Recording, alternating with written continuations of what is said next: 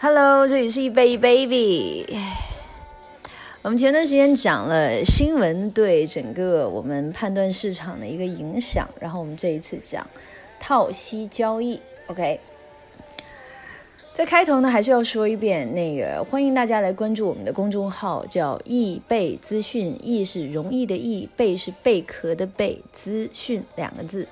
OK，然后呢，我的微信号是 y i b a y 零四，欢迎大家来加我。OK，套息交易，什么是套息交易？你知道吗？有一种交易系统在价格相当长时间内保持稳定的情况也能获利。那么这种交易系统确实存在，在交易系统为众多大型机构货币经理所使用的是最为流行的。交易获利的途径之一，那么它就叫套息交易。那么套息交易呢，包含了两个部分：以低利率借出或卖出某一金融工具，随后利用该金融工具购买具有更高利率的金融工具。在你为你介入或卖出的金融工具支付。低利率的同时，你正在获得你所购买的金融工具更高的利益收益，呃，利率收益。那么，因此呢，你的获利来自于金融工具之间的一个利差。比如说，你跟银行借入了一万美元，那么银行的贷款利率为每年百分之一。当你借到一万美元之后呢，你购买一万美元的债券，而债券的收益率呢为每年的百分之五。那么你获利是多少？呀？就是每年百分之四，这个就是银行贷款利率和债券收益利率之间的利差。那你可能会想说，这比起捕捉市场波动性所产生的获利来说，呢，不是很嗨，因为的确是有点少哈。然而呢，你将套息交易运用到外汇市场的时候，呃，那么由于外汇市场的高杠杆性和利率每天支付的规定，那么你看到你账户里资金每天都增加，也是一件挺嗨的一件事情。所以你应该知道，在二十倍杠杆、百分之三的利差情况下，你年收益就会是百分之六十。我们周边有朋友就是做这个的。那么下一节呢，我们会去讲套息交易是如何起作用、什么时候起作用以及什么时候不起作用的问题，那么进行讨论。我们这一次主要是讲这个套息交易在汇市中如何起作用的。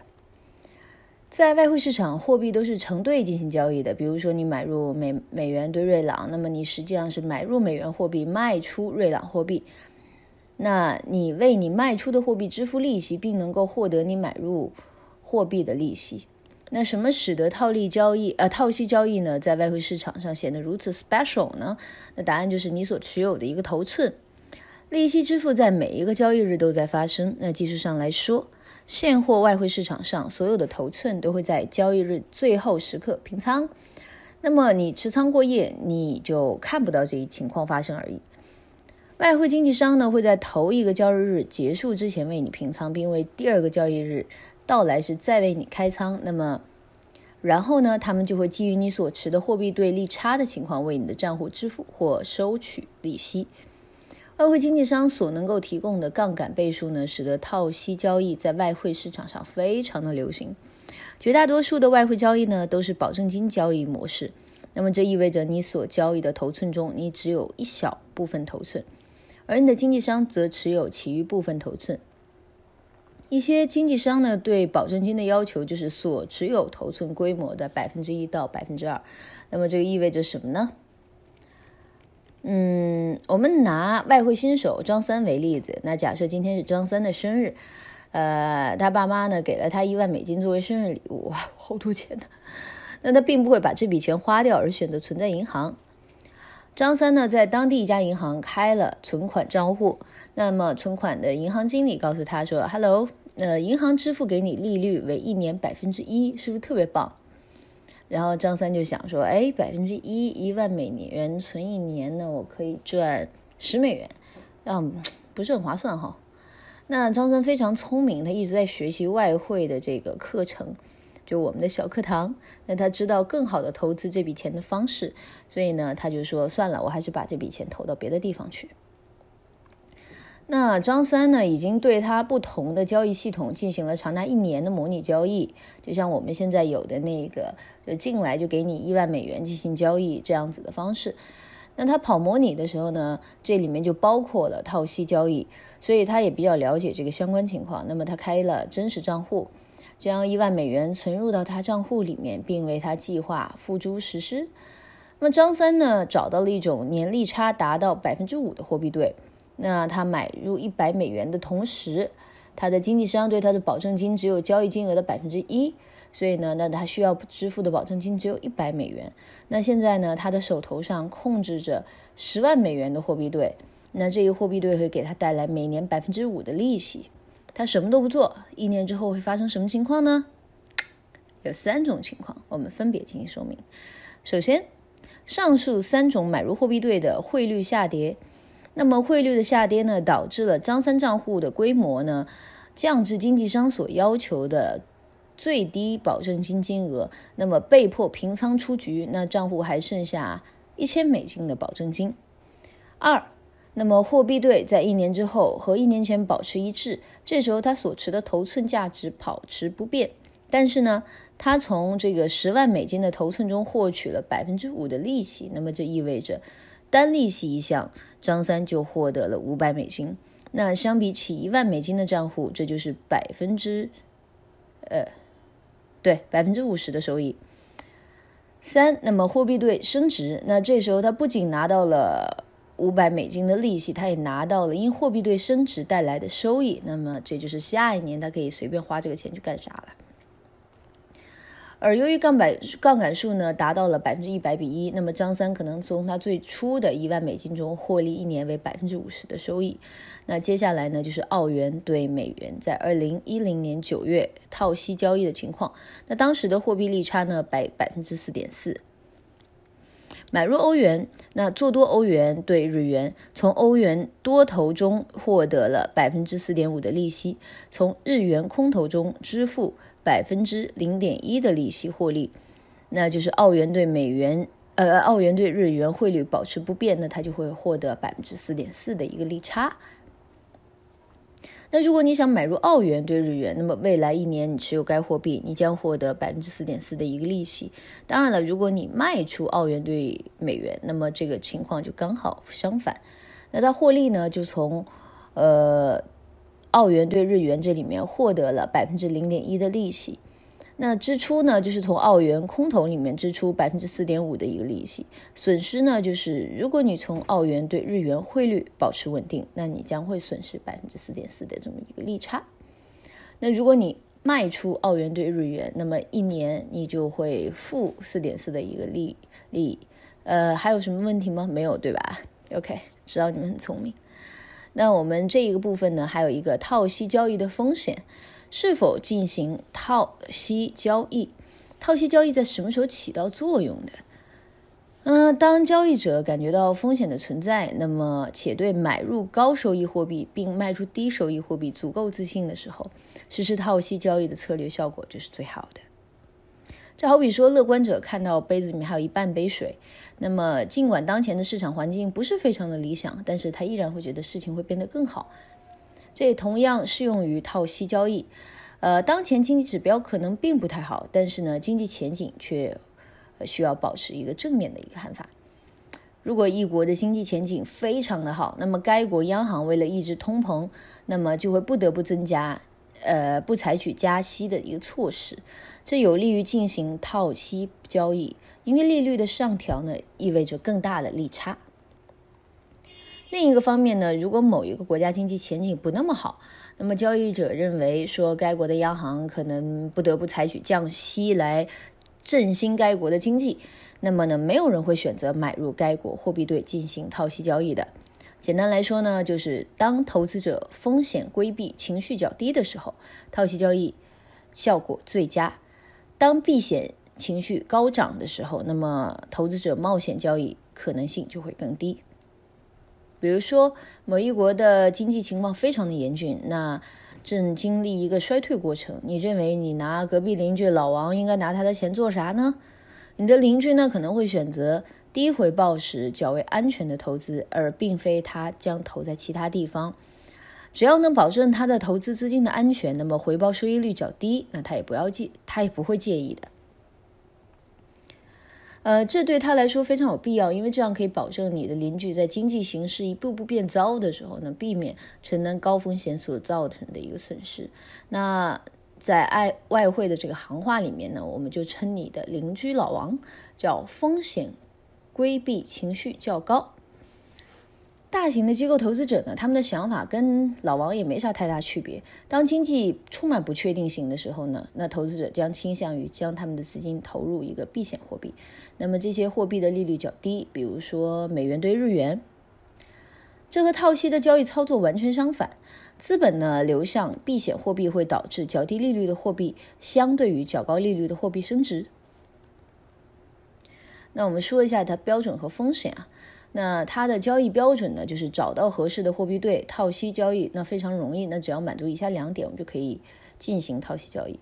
首先，一找到有高利差的货币对；二找到保持稳定的货币对，或找到处于上升趋势中的货币对，且具有高收益货币对在货币中保持一个稳步升值的态势。那么，交易风险。那首先，我们想象你是一个非常精精明的交易者。那你在进行交易的时候，你已经知道你问的第一个问题是什么了，就是我的风险点在哪儿？我的风险是什么？OK，correct。那在进行套息之前，你需要对你能够承担的最大风险进行衡量，以判断你是否会进行交易。那么我们上一节课呢，我们说啊，OK，新手张三。它最大的风险承受能力是九千美元，一旦它的亏损触及到九千美元，那么他们就会自动平仓，听起来不太爽是吧？But anyway，你想象这是最坏的情况，而且呢，他还没有完全察觉到止损的价值，所以止损非常的重要。像我们呢，一般进行交易的时候，我们都会给自己设一个止损点，嗯，自己的钱可能会比较随随意一点，但是如果客户的钱呢，在我们这边进行交易的时候，我们的给它设到最大的回撤呢，其实是百分之十四。就从百分之十四的时候，我们就已经时时时时刻刻，就连上厕所我们都要拿着手机进去，都要一直盯着盘在这里看，到底下一步会发生什么事情。所以呢，止损其实是我觉得你做好的止损，就像一个人有一个三观一样，那你就不会犯太大的错误。那你设好止损的情况下，你再去进行交易的时候，那么你的收益才会有一定的保障。否则，像我们很多朋友，他可能会前两天我们 在一起打边炉的时候，呃，吃火锅，然后呢，大家就说起来这个事情。他说到他们的止损呢是设，呃，什么是不设止损？然后呢，他们的这个账户，他们客户的账户，在他这儿好像是两三个月翻了三倍左右吧。然后他就听到我说，我这边，呃，我们的操作是一年 有的时候也都翻不了一倍。然后他就问起来说：“你最大回撤是多少？”我说：“我们最近的最大回撤一般是控制在五左右，而且就五对我们来说已经算是一个非常高的一个就是，呃，就是浮亏的一个状态了。就我们争取不超过这个数值，一般来说最大的话是维持在三到四之间。”然后他听完之后他就说：“那你们这个承受能力也太低了，我们是不怎么设回撤的。那有的时候设个回撤也就设五十。”我说那五十，你这你这一下子，啊，起起伏伏的玩的就是心跳呀。那听完之后就比较不不以为然，他就给我解释说，其实他最近做的很不错，他们呢在短短的几个月里面给客户翻了三倍，好像是两三个月吧，那等于一个月翻一倍喽。但是呢，这个东西我就跟他讲，我说，那么首先作为兄弟，我不支持你这样子做，因为。我觉得你们这么高的一个回撤的一个风险值，呃，你就算是翻三倍，但是你有没有想过，如果你不设回撤，客户进去啪一下就亏了，那会是一个什么样的一个光景呢？你这个年马上一月份要过年了，你这个年就很难过呀。然后他当时小孩子年轻嘛，二十几岁的交易员，还是挺不以为然的。不过 anyway，反正在这边，我希望所有听我们这个节目的人呢，大家都记得。回撤一定要控制好，你的止损点一定要控制好，千万不要去为了谋求更高的收益去冒过多的风险，因为大家的都是血汗钱，谁赚钱都不容易。OK，我们回到现在。那么，如果说张三把他的最大回撤值设在一千美元，那么他将止损设在导致他出现一千美元的亏损的任何价位，只要他持有头寸，那么他依然会获得利息的收入。所以呢，套息保持包含两个部分：第一，以低利率借出或卖出某一金融工具，然后利用该金融工具购买更高利率的金融工具。在你为你介入或卖出的金融工具支付更低利率的同时，那么你获取你购买的金融工具就会有更高的一个收益。那么你的获利点来自于两种金融工具之间的利差。想想我们有一个朋友真的就是干这个的，特别有意思。那么套息交易呢，在另外一种外汇市场上赚钱的方式呢，它不要求低买高卖，每天进行着低买高卖，对交易者来说是一项不小的挑战。所以呢，当交易者感觉到风险的存在。且对高收益货币并卖出低收益货币足够自信的时候，那么实施套息交易的策略就是效果非常好。那么目前经济指标可能并不太好，但是经济的前景却需要保持一个正面的一个状态。那么如果某一国经济前景不太好，那没有人愿意买入该国的货币货币的话呢？那么简单来说，当投资者风险规避情绪较低的时候呢，最适合进行套息交易。呃，当风险规避情绪高涨的时候呢，那么套息交易的效果就很难去保证了。当风险规避呢情绪高涨，投资者购买高收益货币率呃高收益高收益汇率货币一元不抢的时候呢，那么则就会倾向于降低所持有高收益的货币头寸。那当经济情况不确定，而投资者倾向于对他们的资金投向避险的货币，那么这些货币利率比较低，比如说美元兑日元，那么找到合适的货币对进行套息交易非常容易，只要满足以下两点，我们就可以考虑进行套息交易。那首先就是找到高利差的货币对，大家都知道。那么二呢，就是为了保持。稳定的或呃找到保持的稳定的一个货币对，或者找到上升趋势中的货币对，且具有高收益率的货币对中的保持一个升值的一个态势。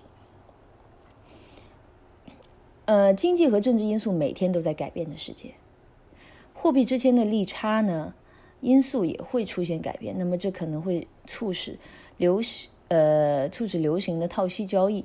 那比如说日元套息交易不再受宠，那么当时，呃，在当在进行套息交易的时候，那么你应该和进行一般性的交易和方向性的交易一样，设置止损。那么只要运用的得当，套息交易的方向性和交易策略是一样的，将给你的账户带来源源不断的收益。OK，我们这一节课就讲到这里，拜拜。